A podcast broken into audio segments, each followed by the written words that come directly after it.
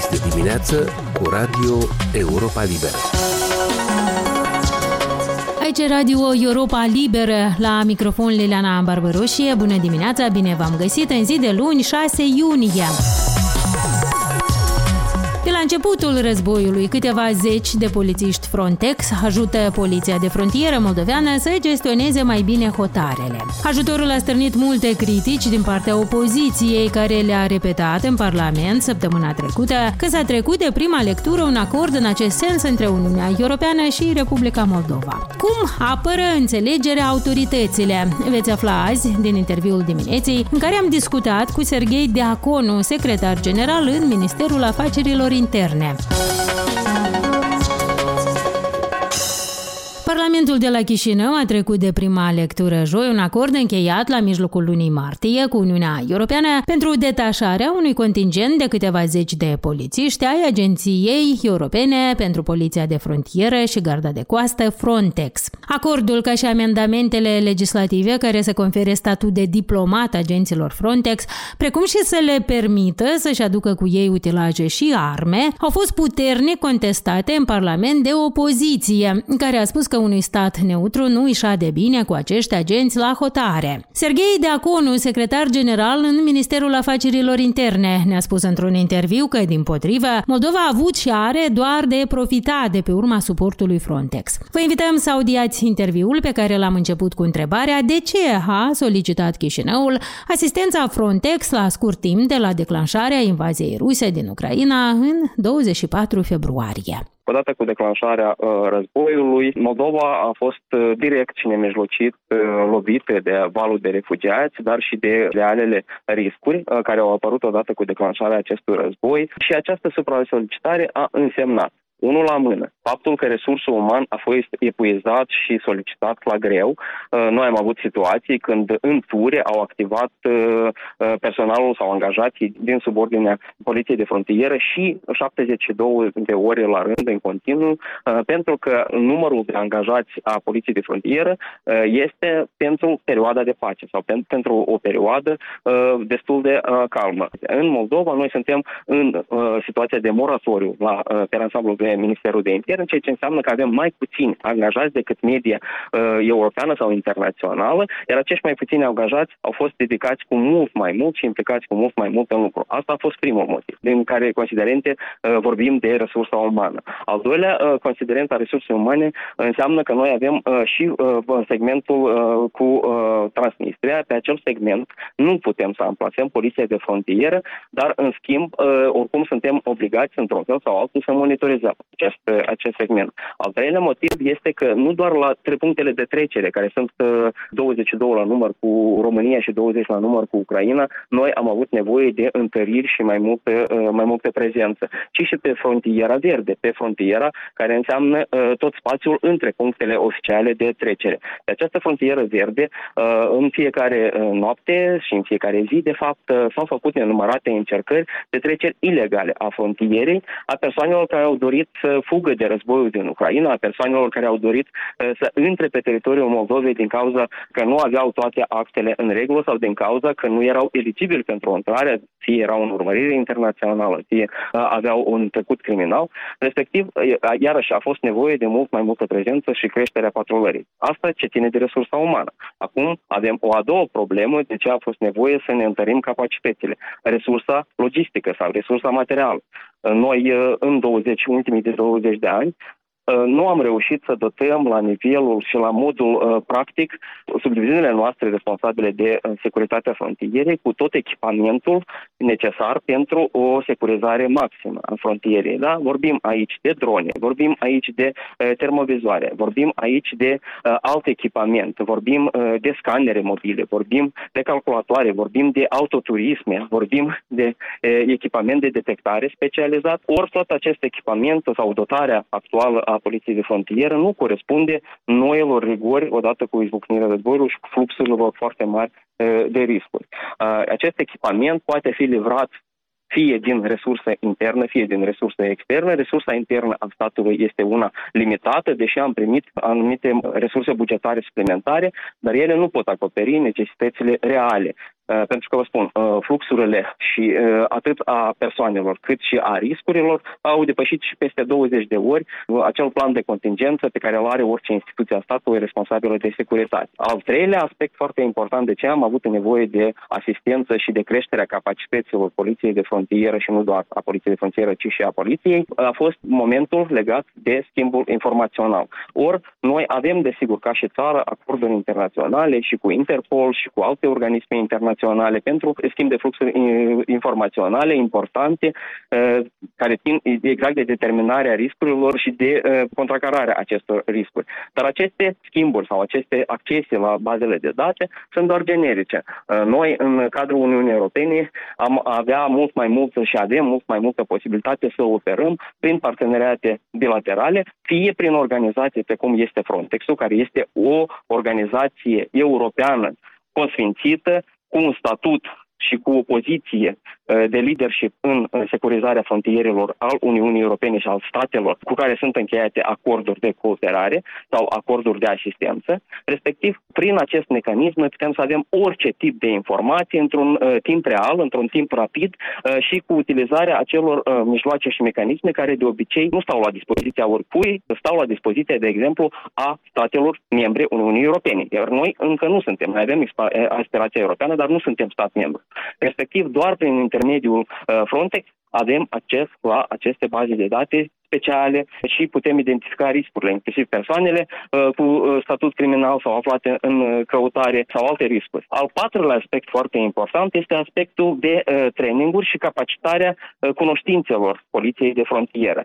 Noi suntem, desigur, destul de buni, suntem destul de pregătiți pentru a face față mai multor provocări și riscuri. Dar totodată trebuie să recunoaștem că situațiile nestandarde sau situația de război în țara învecinată a însemnat și un flux masiv de riscuri și de tipologii de posibile infracțiuni la care nu toți polițiștii de frontieră știu să facă față, începând de la o comunicare cu un refugiat speriat și trebuie să știi, să ai nivelul de conștiință necesar pentru a comunica cu această persoană și terminând cu anumite riscuri infracționale pe care trebuie să știi să le depistezi, să, să, să ai cunoștințele necesare pentru a putea identifica acele posibile riscuri infracționale. Respectiv, Frontex-ul ne poate da ceea ce noi obținem de obicei foarte greu și foarte lent. Trimitem oamenii, trimitem un grup, un contingent de cinci, zece, douăzeci de persoane maximum la un training, oamenii trebuie să plece undeva, să, fac, să treacă acel training, să se întoarcă, după care o parte din ei sunt transferați la alte instituții, pleacă. Deci, respectiv, nu există suficient capacitate de asimilare a cunoștințelor noi, a procedeelor noi, a metodologiilor noi. Aflarea Frontex-ului în Moldova, asta înseamnă, de fapt, posibilitate zi de zi, ca specialiștii de rang înalt din Frontex, cu cunoașterea noilor metodologii, noilor procedee, să poată să antreneze în regim real echipele noastre, oamenii noștri, și asta înseamnă că în loc să facem un training de două, trei pe an undeva peste hotare, de fapt peste hotarele au venit la noi și fac aceste training la noi în țară în fiecare zi, în timp real și uh, atât practic cât și teoretic. Și este încă al cincilea element foarte important de ce ne-am dorit foarte mult prezența Frontex în Republica Moldova, este uh, elementul de diminuare a riscurilor corupționale. Ori uh, participarea uh, experților și a uh, angajaților Frontex în misiunile comune împreună și sub egida Poliției de Frontieră a Republicii Moldova înseamnă și o diminuare a, să spunem, tentațiilor de a lua, a da mită sau a închide ochii la anumite tentative de trecere ilegală a frontierei, et cetera. Noi avem, într-adevăr, o creștere de conștientizare a propriilor angajați față de uh, comportamentul ce ține de partea corupțională, dar totuși, uh, practica și internațională și locală a arătat că atunci când sunt patrule mixte, cu prezența persoanelor terțe, persoanelor uh, care vin din extern, descurajează, să spunem, aplicarea practicilor uh, corupționale și demotivează personalul uh, de a încerca, de a face încercări, de a ocoli legislația sau de a practica activități uh, cu caracter corupțional. Dar nu în ultimul rând, este și posibilă descurajare a, a anumitui stat de a, dacă vreți, ataca Republica Moldova, ori a, prezenta unui contingent civil, unei misiuni uh, civile, pentru că asta este foarte important să înțelegem. Frontex este o organizație care operează misiuni cu caracter civil, nu militar, pentru că sunt polițiști. de frontieră, ori poliția întotdeauna a avut doar misiuni civile, nu și misiuni e, militare. Prezența lor fizică, asta ar însemna, de fapt, sau agresiunea împotriva acestor, e, acestui personal ar însemna e, totodată intrarea într-un conflict deschis și direct cu e, alte state, de unde sunt delegate aceste persoane. Deci este un element și de garanție, dacă doriți, e, prezența acestui contingent de Republica Moldova pentru descurajarea posibilor agresiuni, inclusiv militare, din partea celor care potențial uh, și-ar dori acest lucru. Deci aceste șase elemente ne-au determinat să ne adresăm uh, către Uniunea Europeană în vederea stabilirii unei prezențe a uh, agenției Frontex în Republica Moldova. Nu este ceva nou, nu este ceva care am inventat noi.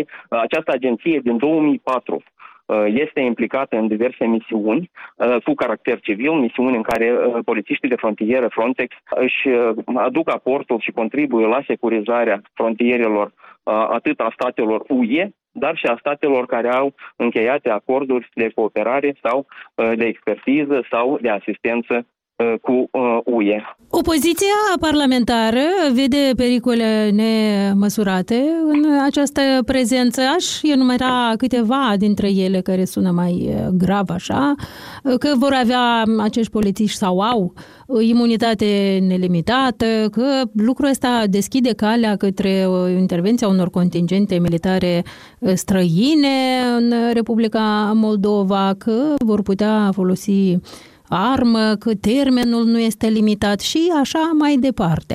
Sunt niște mesaje distorsionate, pentru că chiar și o simplă analiză sau un simplu preview a legislației naționale și internaționale arată foarte clar că nu putem vorbi despre o excludere de la răspundere de orice tip a acest, totală a acestor persoane din Frontex sau acestor angajați Frontex. De ce? Pentru că exact în baza prevederilor Convenției din șaizeci și unu de la Viena cu privire la statutul diplomatului și imunității diplomatice, personalul Frontex, care are statut tehnic de protecție diplomatică, este exact pasibil de răspundere, doar că cu alte proceduri, cu implicarea altor proceduri. Deci nu se aplică procedurile directe ale Republicii Moldova, ci se aplică procedurile internaționale care sunt declanșate printr-un mecanism special, însă oricum persoana pentru orice faptă ilegală care potențial ar săvârși-o pe teritoriul unui stat în aflarea misiunii lui, ar purta răspundere. Nu a existat. De, de ce totuși e nevoie de acest statut diplomatic? Pentru că așa este practica internațională, așa a, a fost de când s-au creat aceste tipuri de misiuni în orice colț ale lumii și acest statut diplomatic înseamnă tocmai posibilitatea de protejare de la abuzuri potențiale din partea statului care primește asistență, pentru că personalul dislocat nu este familiarizat cu legislația în uh, acel stat, deși le se face instructaj, personalul în cauză nu cunoaște limba acestui stat uh, și are un statut juridic separat. Respectiv, să ne închipuim o situație, se schimbă conducerea politică a țării gazdă și decide de a persecuta acel personal.